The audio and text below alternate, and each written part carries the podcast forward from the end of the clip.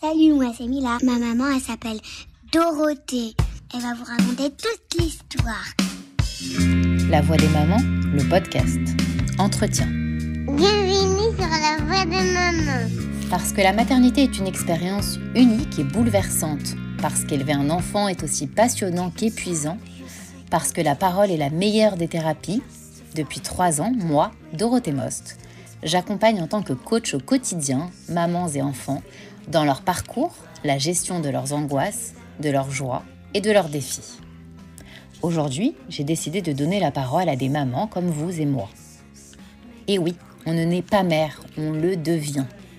On devient mère un jour et on le reste pour toujours. Des guerrières, des combattantes, des vulnérables, fortes, fragiles, bref, je vous invite à la rencontre de femmes vraies, au parcours unique qui, à travers nos entretiens, vont se raconter et partager leur histoire, pas toujours comme les autres, de leur maternité, bref, l'histoire de leur vie. La voix des mamans abordera sans phare ce que l'on cache, ce que l'on ne dit pas toujours et que l'on garde trop souvent au fond de soi. Notre partage, celui que nous allons construire ensemble, sera notre force. Rire, pleurer, crier, respirer, vivre, vous l'aurez compris, je vous donne rendez-vous pour un tsunami d'émotions et de vérité. Ce podcast est disponible sur l'ensemble des plateformes pour être écouté, réécouté et partagé à tout moment. Alors bonne écoute.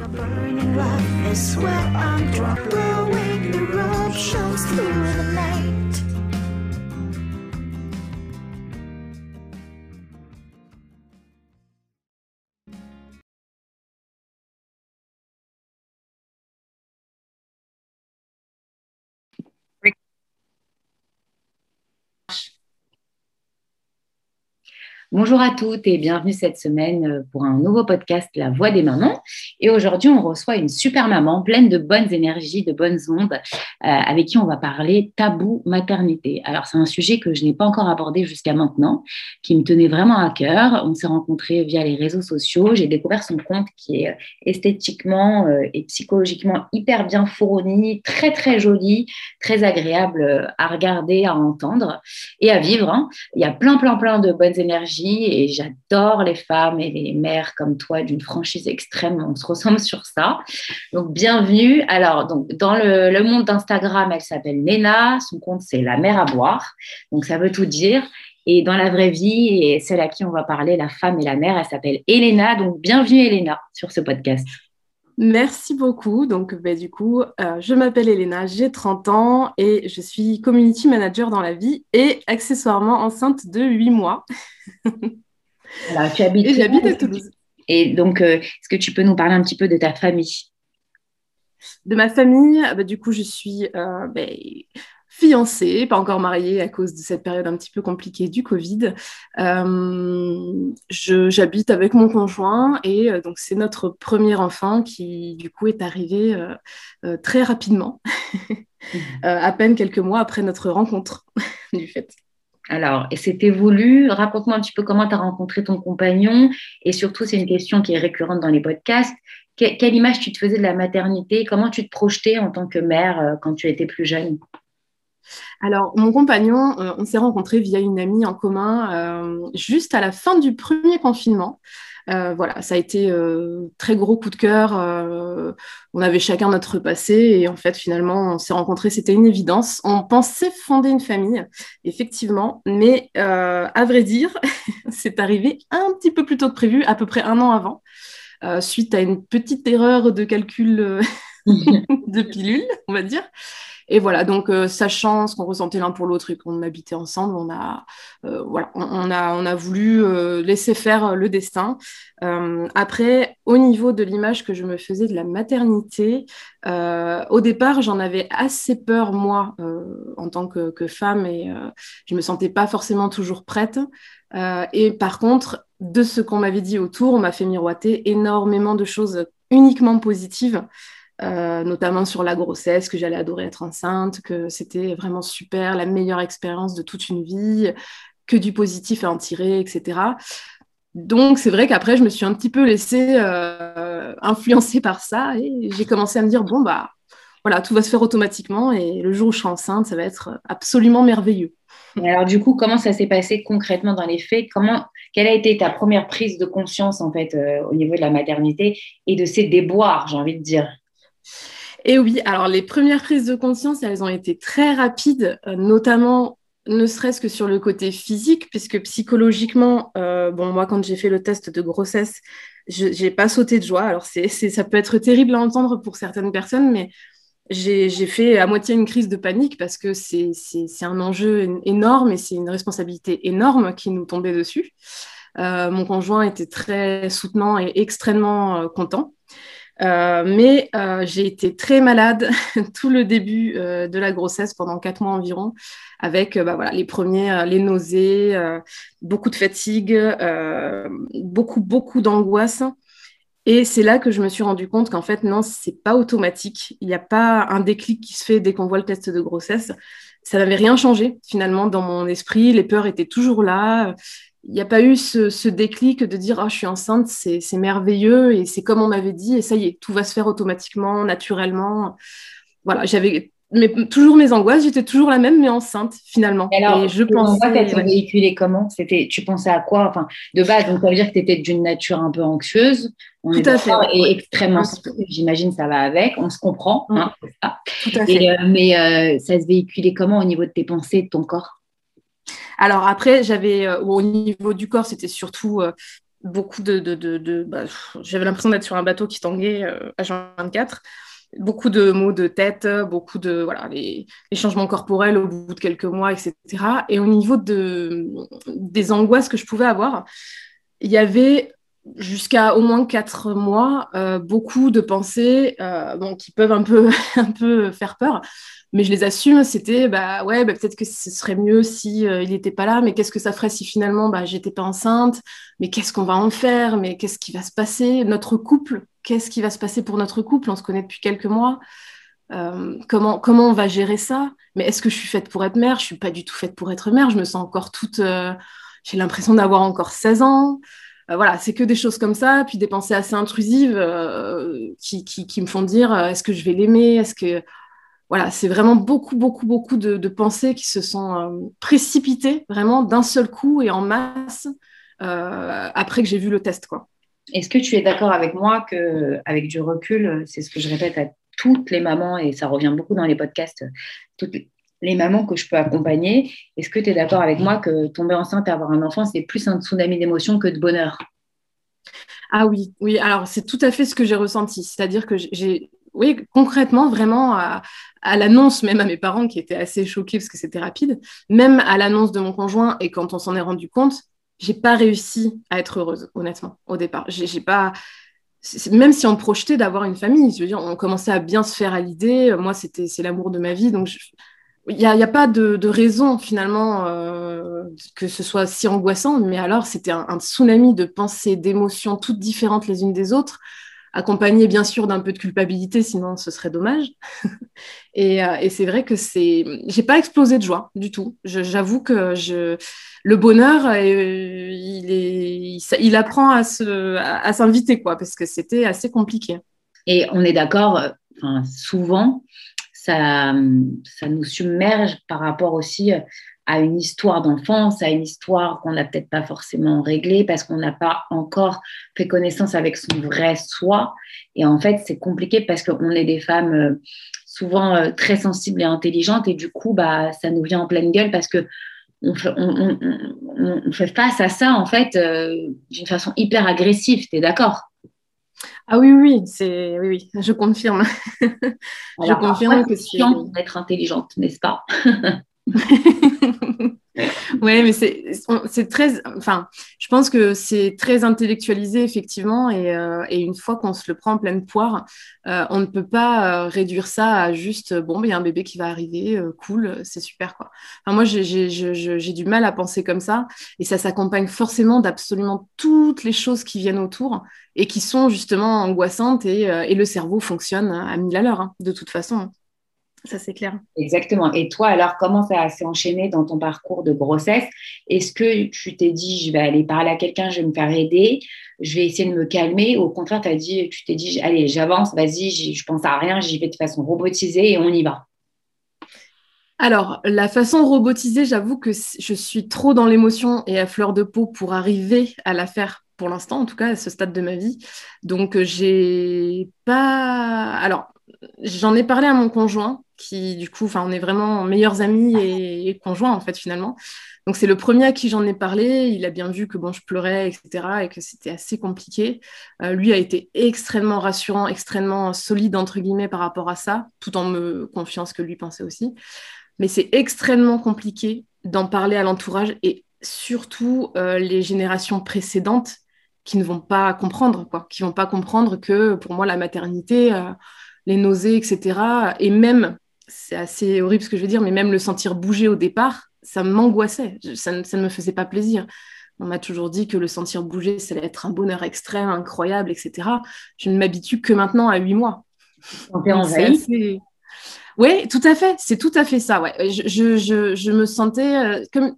C'est terrible, mais comme une intrusion concrètement euh, une intrusion et je devais subir chaque mois les changements, les nouveautés en les subissant. D'ailleurs, j'en ai parlé sur mon compte Instagram sur un post. C'est pas facile, c'est pas gagné au départ parce qu'on se sent un peu subir. Voilà, on ne peut pas contrôler, on ne peut pas faire de pause. On, est obligé d'enchaîner. Et c'est vrai que dans le parcours, j'ai pas trop ouvert la parole au départ. J'étais pas vraiment comprise, je pense. Euh, j'en ai parlé un peu à ma meilleure amie qui, par contre, a bien compris. Après, j'en ai parlé à ma mère au fur et à mesure des mois qui a été très, très ouverte, très compréhensive. Euh, et surtout, ben, j'ai créé mon compte Instagram. Et là, j'ai découvert des mamans, effectivement, dans mon cas, et, euh, très à l'écoute, très bienveillantes. Et, ça, ça a été un bonheur. Quoi. Alors, comment ça se fait que tu t'es tournée vers ce, ce, type de réseau? Pourquoi pas vers une aide para ou médicale? Pourquoi ça? Alors, c'est une très bonne question. Euh, je pense que ça, c'est un réflexe propre à mon expérience parce que c'est toujours ce que j'ai fait depuis, depuis qu'Internet existe. Donc, euh, parce que je me sens plus à l'aise avec des personnes euh, qui peuvent potentiellement penser comme moi et avec qui on va avoir une bienveillance mutuelle. Euh, que, en tout cas, à l'époque, quand j'ai été voir certaines personnes, notamment, je ne sais pas, psychiatres ou médecins ou autres, j'avais une oreille qui était peu attentive et plutôt jugeante. Donc, j'ai j'ai un peu, je me suis tournée vers ce que je connaissais le mieux, en fait, finalement, c'est-à-dire les réseaux sociaux. Et bon, je suis community manager à la base, donc c'est vrai que c'est un peu le cœur de mon métier et je m'y sens très, très à l'aise. Euh, et, là, euh, pour le postpartum, etc., je pense quand même plutôt me tourner, euh, s'il y a quoi que ce soit, vers un pro, parce que c'est assez, voilà, c'est des choses assez, assez lourdes à gérer émotionnellement. Mais, mais c'est vrai que c'est plus par habitude et puis par recherche de bienveillance. Pensais la trouver plus facilement sur les réseaux sociaux et pouvoir partager mes ressentis assez librement. Voilà, jeter ça un petit peu dans, la, dans le monde et puis voir si ça faisait écho finalement. Je comprends complètement. Et alors, du coup, tu t'es dit, allez, je me lance. Et l'idée, c'était que tu véhicules quoi? Que tu trouves, euh, évidemment, j'imagine des gens euh, comme toi, que tu partages, mais que tu partages quoi comme, euh, comme signaux de vie, comme mode de vie? Alors, c'était surtout partager les angoisses qui peuvent arriver, qui peuvent être culpabilisantes. Donc, en fait, finalement, partager ce que je ressentais de négatif mais moi-même essayer de le cheminer et de me convaincre et d'en convaincre les autres, bien sûr, de cheminer vers le positif finalement, de dire voilà, c'est comme ça, mais il faut l'accepter en fait.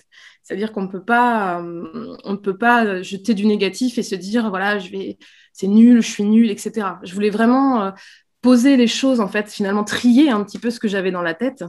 Euh, les poser comme ça sur, sur mon compte et dire voilà maintenant qu'est-ce que j'en fais et qu'est-ce que d'autres personnes finalement aimeraient en faire aussi euh, et, finalement, bah, le transformer en positif, libérer un peu la parole, casser un peu certains tabous.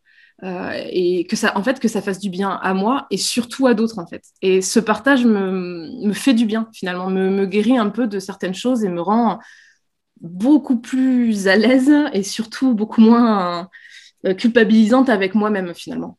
Alors justement, si on revient sur ton parcours personnel, parce que là, pour le coup, on veut vraiment parler à la future maman Elena, Comment ça a évolué au fil des mois? Est-ce que tu peux nous raconter la suite des événements?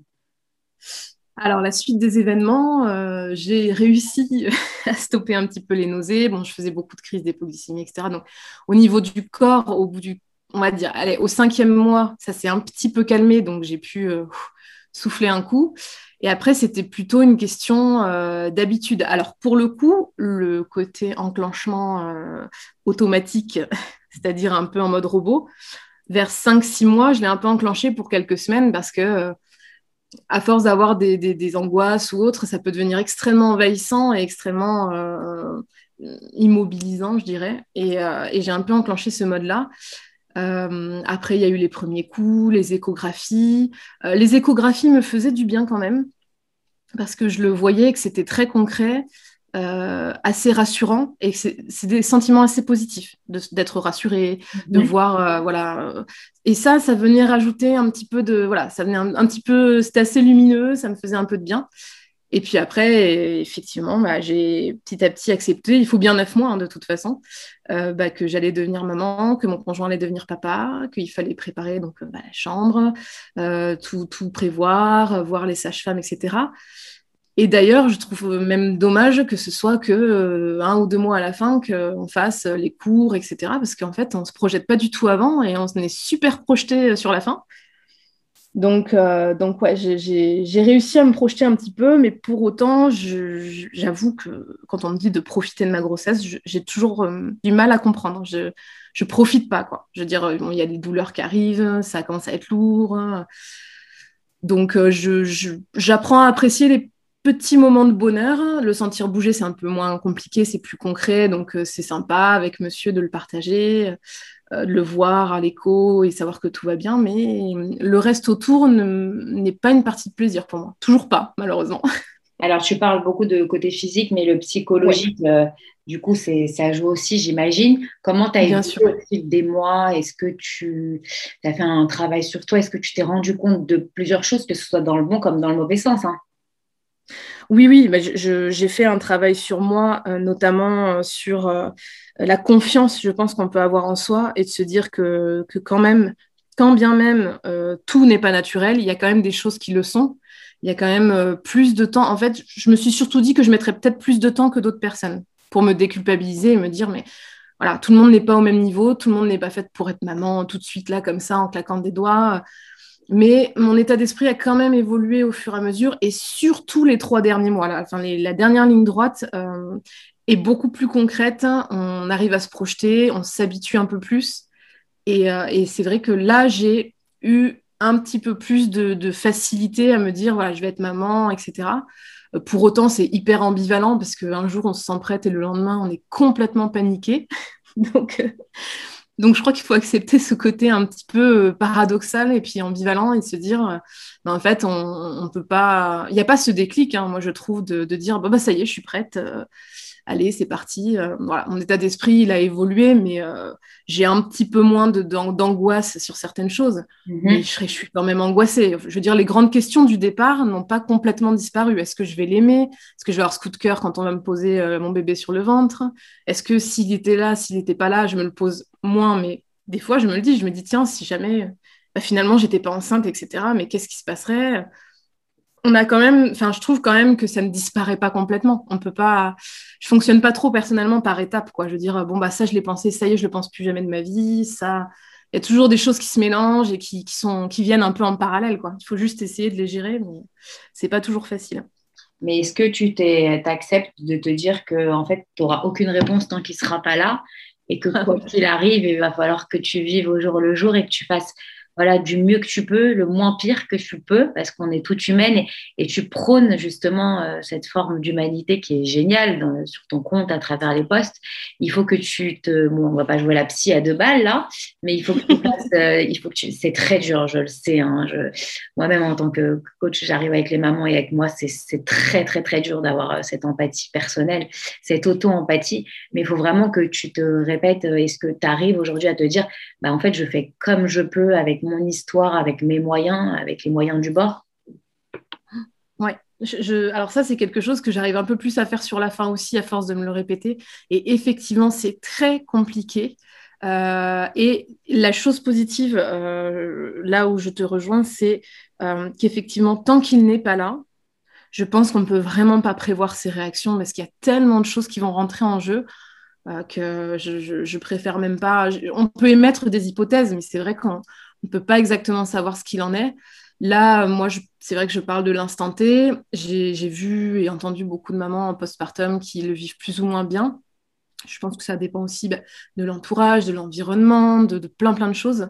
Euh, mais c'est vrai qu'il faut avoir une, une, bienveillance et une empathie envers soi-même qui est extrêmement dure. C'est beaucoup plus facile d'avoir de l'empathie envers quelqu'un en face et de pouvoir le conseiller que de se dire à soi-même bon bah voilà il faut il faut que tu sois douce avec toi-même il faut que tu sois patiente ça va aller on n'est peut-être pas on n'est pas aux pièces pour ressentir ci ou ça. Mais euh, c'est vrai qu'on on est un peu je trouve euh, formaté sur une idée de la maternité euh, par la société ou par les anciens et voilà tout doit arriver comme on nous l'a dit quoi hein, rapidement tout doit être naturel et ça ne l'est pas forcément. Et euh, pour inverser tout ce processus et puis briser un peu les tabous, c'est pas si facile, surtout envers soi-même, hein. effectivement. Absolument. C'est encore difficile. Hein. Mm. Et là, si tu devais t'imaginer dans un monde idéal, enfin dans ton monde idéal, parce que ton monde n'est pas celui d'une autre maman, mais euh, voilà, tu accouches comment, tu vis comment cette maternité dans ta tête, dans ta projection? Si on se met dans une espèce de visualisation positive euh, qu'on fait beaucoup maintenant,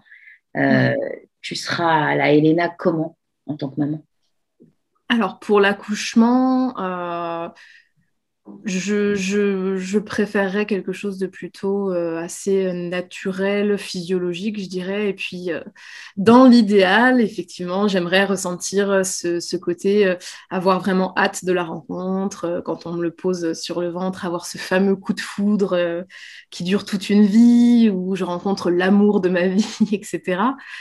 Bon, après, tant que je ne l'ai pas vécu, je ne peux pas savoir, mais c'est vrai que ce serait l'idéal, ça donne envie. C'est très vendeur, je trouve. ça donne très envie. Et, euh, c'est vrai qu'en tant que mère, euh, dans l'idéal, j'aimerais que... En fait, moi, c'est principalement en fait l'amour que je vais ressentir qui va être le moteur. Et c'est pour ça que j'avais très peur au début de ne pas l'aimer, en fait, finalement. De ne pas l'aimer comme, euh, comme certaines mamans très sacrificielles, etc., aiment leur enfant et sont prêtes à tout et j'aimerais ressentir ça en fait. J'aimerais me dire, mais je vais être prête à tout, euh, les pleurs, ce sera pas grave, etc. J'aimerais en fait voilà, avoir cette, euh, cette émotion-là, ce, ce, ce, tsunami d'émotions positives pour le coup, euh, dont on m'a parlé toute ma vie. Et puis après, être assez dans l'idéal d'éducation ou autre. Puis, je suis plutôt dans la psychologie, l'ouverture d'esprit et la discussion. Donc ça, je sais que en toute logique, c'est ce que je ferais. Mais, mais c'est vrai dans l'idéal, ouais je, me permets de te couper parce qu'il y, a un exercice que je fais beaucoup, beaucoup, beaucoup avec euh, les futures mamans que j'ai pu accompagner. Euh, il y a toujours une question qui vient, tu sais, en, développement personnel, en, coaching. Qu'est-ce que tu dirais à une personne qui vit la même chose que toi? C'est ça la vraie question. Qu'est-ce que tu aurais envie de lui dire pour qu'elle avance? Alors, c'est une très bonne question. pas si facile d'y répondre finalement. Euh, bah, je lui dirais en fait, de... moi vraiment mon conseil numéro un à chaque fois, et j'essaie vraiment de me l'appliquer, c'est surtout ne pas culpabiliser, parce que je trouve que c'est un sentiment qui, qui, peut nous, détruire complètement. Euh, pour l'avoir déjà vécu et, euh, et, vraiment la culpabilité c'est la dernière chose à ressentir parce que c'est c'est tellement normal en fait d'avoir euh, tout type d'émotions, que ce soit positif, négatif, que ce soit, euh, que ce soit, euh, je sais pas, même très ambivalent, de ressentir même le positif et le négatif en même temps. Et je, dirais ça, patience et pas de, pas de culpabilité. et surtout, voilà, essayer de, faire ses, ses, propres recherches, créer son propre chemin et ne pas se comparer. quoi. C'est vrai que la comparaison, c'est terrible. Je l'ai fait au début et ça m'a complètement miné. quoi. Vraiment, euh, ça, c'est un des pires trucs de se comparer, surtout sur les réseaux, parce qu'on sait très bien que, que tout ce qu'on montre, c'est bien ce qu'on veut nous montrer et pas forcément la vérité. Donc, euh, voilà, surtout faire ça, quoi. Essayer de cheminer à son rythme et, et ne surtout pas s'en vouloir d'être à son rythme. Ça ne veut pas dire qu'on est une mauvaise mère ou qu'on en sera une, quoi. Peut-être que ce serait bien que tu écrives ces phrases et qu'après tu, tu te les répètes et que tu les relises sous forme de mantra. Qu'est-ce que tu en penses? Ouais, je pense que ce serait une très bonne idée parce que la répétition, euh, normalement, ça devrait bien, bien rentrer et bien s'ancrer. et avec le, peu de recul que tu as, parce qu'évidemment, tu es encore en plein dedans, physiquement, émotionnellement, on, l'a bien compris, c'est normal. Mais est-ce que tu sais, bon, évidemment, c'est un peu intime ce que je vais te poser comme question, mais est-ce que tu as compris un peu d'où ça vient, toute cette remise en question, toutes ces peurs? C'est un bagage d'enfance? Il y a eu quelque chose qui t'a un peu traumatisé dans ton inconscient? Qu'est-ce que tu en penses? Alors, je trouve ça très difficile de, s'analyser soi-même sur ça, mais, euh, mais je, sais que mon terrain euh, assez anxieux me vient bien sûr de l'enfance. Et après, je pense qu'il y a aussi un côté, euh, pas, pas compétition, mais j'ai eu une maman qui était, qui était toujours là pour nous, absolument quoi qu'il arrive, à n'importe quelle heure. qui, qui, aime ses enfants, enfin qui, tuerait pour ses enfants, enfin vraiment le l'image vraiment de la mer, euh, l'amour tsunami qui, qui, passerait, euh, qui ravagerait une ville euh, pour ses enfants. Et, je ne sais pas si j'en suis capable. Quoi. Et c'est vrai que c'est parti un peu de là aussi. Et, je me suis dit, mais je, je suis jamais arrivée à comprendre cet amour à ce point-là. Je veux dire. Et, je me dis, mais qui, ressent ça, je veux dire, un jour, quoi. Je veux dire, je me suis, je pensais que ça allait être euh, automatique dès que j'allais tomber enceinte, que j'allais ressentir la même chose. Je l'ai pas forcément ressenti. Et partant de là, euh, avec cet exemple-là, je me suis dit, mais est-ce que je vais être à la hauteur? Et, et là, ça a été un peu compliqué. Et on est, on est tellement différentes toutes les deux, et puis on n'a pas eu la même. Euh, moi, j'ai pas eu la présence d'un père de façon stable, etc. Donc tout ça réuni, je, ça m'a créé beaucoup d'angoisse de, et de pensées, euh, beaucoup de, enfin, un terrain assez anxieux quand même, mine de rien. Et puis, euh, et puis voilà, quoi. je pense que tout ça, ça a joué, même s'il doit y avoir des choses encore plus profondes à, analyser, hein, à mon avis. Et comment il réagit ton compagnon face à tout ça? Euh, bah lui, je suis. alors, je ne sais pas si c'est masculin ou pas d'une manière générale, mais je pense que tant que bébé n'est pas là, il est, il est dedans, mais bon, il, est assez confiant, quoi. Bon, il est un peu plus âgé que moi. Est-ce que ça joue? Je sais pas. Lui, il voulait fonder une famille aussi, mais euh, il est très, par contre, soutenant et compréhensif, malgré, malgré que voilà, il n'y a pas eu forcément euh, beaucoup de personnes enceintes autour de lui. Euh, et, quand je lui explique les choses, c'est vrai qu'à chaque fois, il est, très compréhensif, très dans le positif. C'est quelqu'un qui va vraiment me tirer, euh, me pousser vers l'avant, me, tirer vers le haut, euh, qui va voir les côtés positifs. Parfois un peu trop, parce que je pense qu'il idéalise certaines choses et que notamment les nuits, etc., postpartum. mais, mais c'est quelqu'un qui a très bien, qui a été très linéaire, en fait, jusqu'à présent. Il n'y a pas eu de... des deux dans le couple. Ouais, tout à fait. Tout à fait. Euh, et, c'est quelqu'un de toute façon dans notre couple qui est assez ancré sur ses positions et qui va m'aider à, comme un phare, quoi, je dirais, qui va m'aider en fait à me, recentrer, comme moi je vais l'aider à avoir un peu plus de souplesse euh, et d'ouverture sur certaines choses qui ne va pas forcément comprendre tout de suite. Donc on se complète bien là-dessus. Mais après, bon, je, pense sincèrement que quand bébé sera là, il sera beaucoup dans l'émotion, parce que quand on, on le voit à l'échographie, il est, il est vraiment dans l'émotionnel aussi. Quoi. Hein. les pères, ils réagissent souvent après nous, en fait. Ils ont le, cette espèce de contre-coup, tu sais. Ouais, je, je pense aussi. Hein. je ne l'ai pas vécu, mais je pense aussi que quand c'est concret, parce qu'il ne le sent pas bouger, il n'a pas de changement dans son corps, il a... quand c'est concret et quand c'est raconté, c'est pas du tout pareil. Et là, quand ce sera concret qu'il aura son fils dans les bras, je pense qu'il va, il va, il va lâcher les vannes, quoi, à mon avis. Hein. le connaissant, ça va être ça. Et si on parle, parce que là, on est vraiment là pour parler vérité et tabou de maternité, est-ce qu'il y a d'autres sujets que tu aurais envie euh, d'aborder, euh, euh, voilà, dont on parle souvent, même si tu es encore en plein dedans et que tu n'as pas encore donné naissance. Est-ce qu'il y a des choses dont tu t'es rendu compte qui sont parfois peut-être pas vraiment mise en lumière? Est-ce qu'il y a d'autres vérités dont on pourrait parler? Bon, alors moi, tu me lances sur le sujet, je pourrais penser pendant 8 heures dessus, hein, après presque 6 ans de maternité. Mais, euh, mais voilà, qu'est-ce que tu, qu'est-ce que tu, de quoi tu as pris conscience, en fait, euh, Alors, il y a la, première chose dont j'ai pris conscience, c'est que les... Alors ça, c'est vraiment le truc dont je me suis rendu compte extrêmement rapidement. Je me suis dit, mais les mamans, sont tout le temps jugées, mais quoi qu'elles fassent comme choix, hein, je veux dire, elles peuvent faire, euh, même en essayant de correspondre à tout ce que les gens voudraient, les mères sont jugées constamment. Et euh, je trouve beaucoup plus que les futurs pères ou les pères. Clairement, c'est souvent sur la mère qu'on rejette un peu le, la faute s'il y a quoi que ce soit, ce que je trouve assez injuste. Donc j'ai découvert un peu, un peu une petite injustice. Et puis surtout, le positif que j'ai découvert sur ça, par contre, c'est la force des femmes qui, qui, vont avoir ou qui ont un enfant ou qui essayent d'avoir un enfant. J'ai découvert une espèce de, de, force sur ces femmes qui, qui, des fois par, ont des parcours euh, incroyables. Et je suis euh, mais, euh, en admiration vraiment maintenant devant les mamans, en fait, d'une manière générale, hein, en devenir ou, ou maman rodée mais je suis, je suis épatée, quoi. Épatée par, par la puissance, en fait, la puissance maternelle, même si elles sont mal, même si elles se posent des questions, même si elles culpabilisent, euh, même si elles sont, peu importe, en hein, dépression postpartum ou pas, ou autre. Euh, je trouve ça incroyable, je, les trouve exceptionnelles. Et, euh, et, après, par contre, la petite chose dont je me suis rendu compte qui va être plutôt dans le côté médical, je trouve qu'on est vraiment pas si bien que ça écouté par beaucoup de professionnels. Euh, notamment euh, les gynécologues. Les sages-femmes, j'ai eu moins de soucis, je trouve plus douces, pour les miennes en tout cas. Mais euh, on est un peu, c'est un peu l'usine, quoi, je trouve. Alors, faut pas trop prendre de poids, mais il faut en prendre quand même.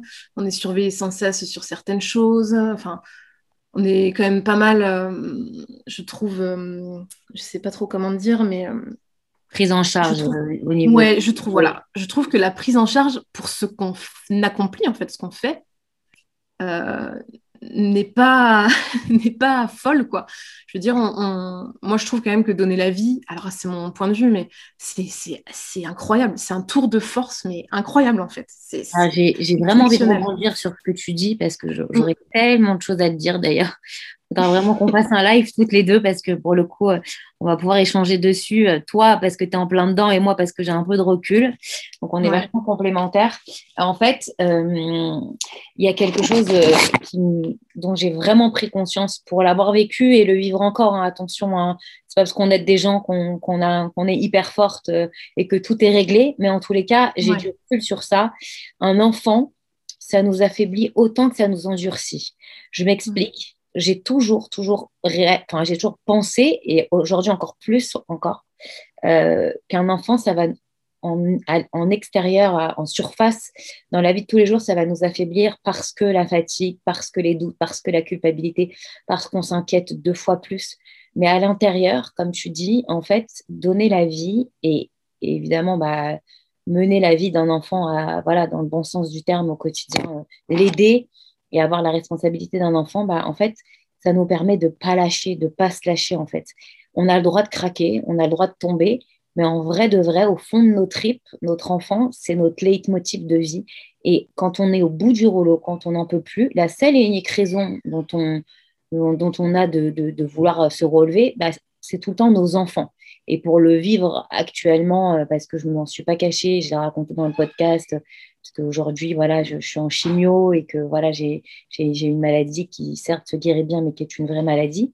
Et ben la seule et, unique chose à laquelle je pense, c'est les enfants. Et pourtant, Dieu sait que bah voilà, c'est aussi mes enfants qui m'ont affaibli toutes ces années et la fatigue fait que aussi bah, on, chope des maladies. Et je suis sûre qu'aujourd'hui, et ben, si tu réfléchis bien même avant de donner naissance, tu sais aujourd'hui que malgré tes peurs et malgré tes, tes douleurs physiologiques et, psychologiques dont tu parles, bah, tu es encore là à te battre, euh, à essayer de véhiculer un beau message, à essayer de parler avec des gens. Donc déjà, la vie, elle est en toi. C'est comme si tu l'avais déjà un peu donnée moi, je trouve.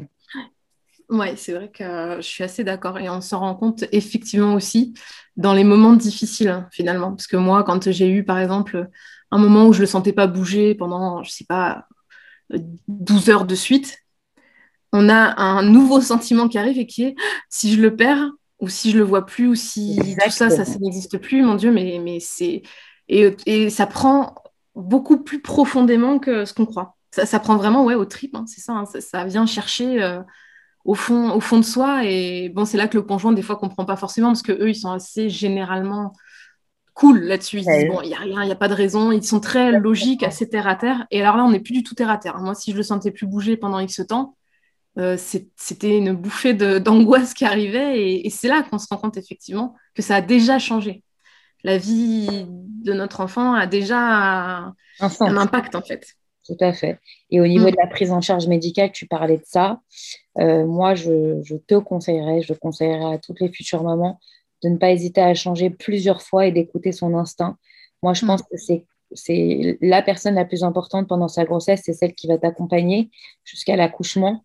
Et en fait, c'est comme un psy. Euh, si jamais tu n'as pas le feeling, si tu ne te sens pas en confiance, euh, je suis pour changer plusieurs fois, s'il le faut, pour pouvoir se sentir à l'aise et soi-même, quitte à évidemment euh, voilà, bah, avoir des, forcément, comme tu dis, des reproches et des, petites critiques du quotidien de l'entourage. Mais en tous les cas, n'hésitez pas à, suivre votre instinct. Et je pense que des femmes comme toi, voilà, sensibles et, ouvertes d'esprit, bah, elles ont un instinct très développé. Et il faut vraiment que tu te fasses confiance. Voilà ce que je ressens. Ouais, je suis tout à fait d'accord avec ça. Si j'avais eu euh, un peu plus conscience de ça, j'aurais changé certains professionnels, effectivement. C'est un très très bon conseil et je pense qu'il ne faut vraiment pas hésiter à l'appliquer et pas en avoir honte. Et alors, comment tu, comment tu projettes ton petit bout de chou aujourd'hui? Comment tu l'imagines? Alors, c'est une bonne question. Euh, très, j'ai beaucoup de mal à me projeter. Donc, euh, je, comme on est, on est deux, deux grands agités euh, avec mon conjoint, on imagine forcément un enfant qui nous ressemble. Et puis, et puis après, bah, je ne sais pas trop. J'avoue que j'aimerais, dans l'idéal, un bébé qui, qui, qui, a de la vie, qui est bien, et puis surtout qui, sera bien dans ses baskets. Et, euh, et tout faire pour qu'il grandisse sereinement. Mais j'ai encore un petit peu de mal à me projeter, je l'avoue. Euh, même physiquement ou autre, j'ai du mal à imaginer mon bébé. voir celui des copines qui ont accouché fait du bien, parce que du coup, on met un visage sur, sur, sur leur bébé. On, voilà, c'est je sais pas, c'est un peu familier en fait, mais, euh, mais moi, très compliqué. J'avoue que j'aurais du mal à répondre. Bah écoute, tu vas vivre au jour le jour, tout simplement. Alors. Ouais. je pense que jusqu'à l'accouchement, c'est ah ouais. Alors, qu'est-ce que tu pourrais te donner comme défi euh, pour ce prochain mois, là, ce dernier mois? Je pense que c'est de, d'essayer de, de, me, de me zénifier. c'est un mot qui n'existe pas vraiment, mais, mais d'essayer de, de me détendre et d'être un petit peu dans la même euh, vibe, on va dire, que mon conjoint. C'est-à-dire qu'on forme vraiment une équipe et que on souffle, que je me fasse confiance, que je fasse confiance à mon corps à l'approche de l'accouchement. Euh, je me la la question Parce qu'en fait, je ne sais pas si tu as remarqué, d'ailleurs, ça peut être aussi un autre sujet tabou maternité dont on peut parler. Euh, je ne sais pas si tu as remarqué, mais souvent, quand on se demande qu'est-ce qu'on pourrait faire, on, se donne des grands objectifs de vie qui sont réalisables, mais à super long terme. Comme tu dis, euh, zénifier, bah, en un mois, non, avec tout ce que tu vas vivre, tu ne vas pas pouvoir te zénifier. Mais on se donne des objectifs qui sont beaucoup, beaucoup trop hauts à atteindre en si peu de temps.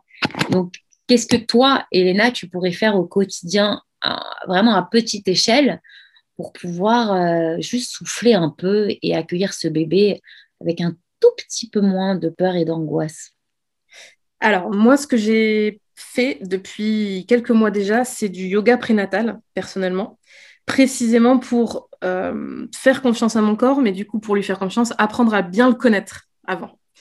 Donc, euh, je me suis inscrite dans un, cours euh, par ici, pas loin de chez moi, avec une prof de yoga géniale qui est extrêmement dans la communication, dans l'ouverture.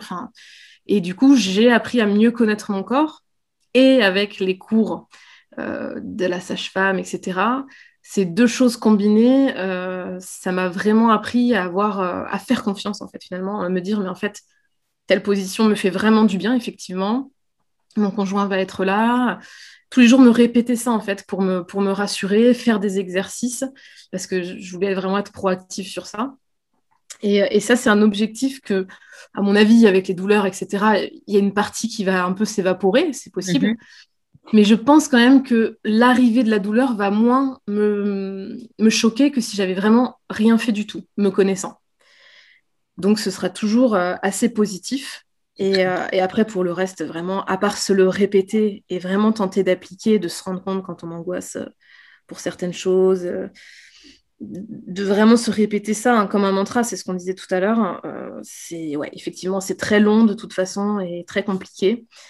Donc, bon, le côté zen, hein, je suis déjà pas quelqu'un de très zen à la base, donc. Euh, non, mais on, ne va pas nous changer comme ça, ça c'est évident. C'est clair. Après, euh, comme on dit, on peut faire des tout petits pas, tu sais, c'est à l'image un peu, euh, tu sais, il y a, y a, une image qui passe souvent. on a deux petits oiseaux, je crois, il y en a un qui qui est monté tout au-dessus et l'autre il lui demande mais comment tu as fait pour aller aussi vite alors qu'il y a eu ça, ça et ça? Et en fait, on se rend compte qu'il bah, il est aveugle et du coup, il a, il a suivi juste son instinct. Il n'a pas vu tous les à côté et tout, tout ce qui pouvait l'en empêcher. Il a suivi son instinct et il est monté très haut parce que justement, il n'a pas été parasité par toutes ces croyances limitantes, par tous ces bagages émotionnels. Et en fait, il n'a pas vu le mauvais, il a écouté son instinct et il est parti très haut. Et en fait, je pense que c'est une très belle image qu'on pourrait se donner, c'est-à-dire d'essayer de se mettre des œillères sur euh, le, monde qui peut nous entourer, sur euh, l'agressivité, sur les on-dit, sur les critiques, euh, sur bah, même sur ce qu'on peut ressentir extérieurement et suivre son intérieur, son instinct c'est très, très, très compliqué au quotidien, mais petit à petit, je pense qu'on peut y arriver. Je ne sais pas ce que tu en penses. Oui, je suis tout à fait d'accord. En fait, on est, parasité par beaucoup de choses. C'est pour ça que je parlais de comparaison tout à l'heure. Et, euh, je pense que ça, ça peut être très bloquant et nous, nous conditionner un petit peu euh, à certaines choses.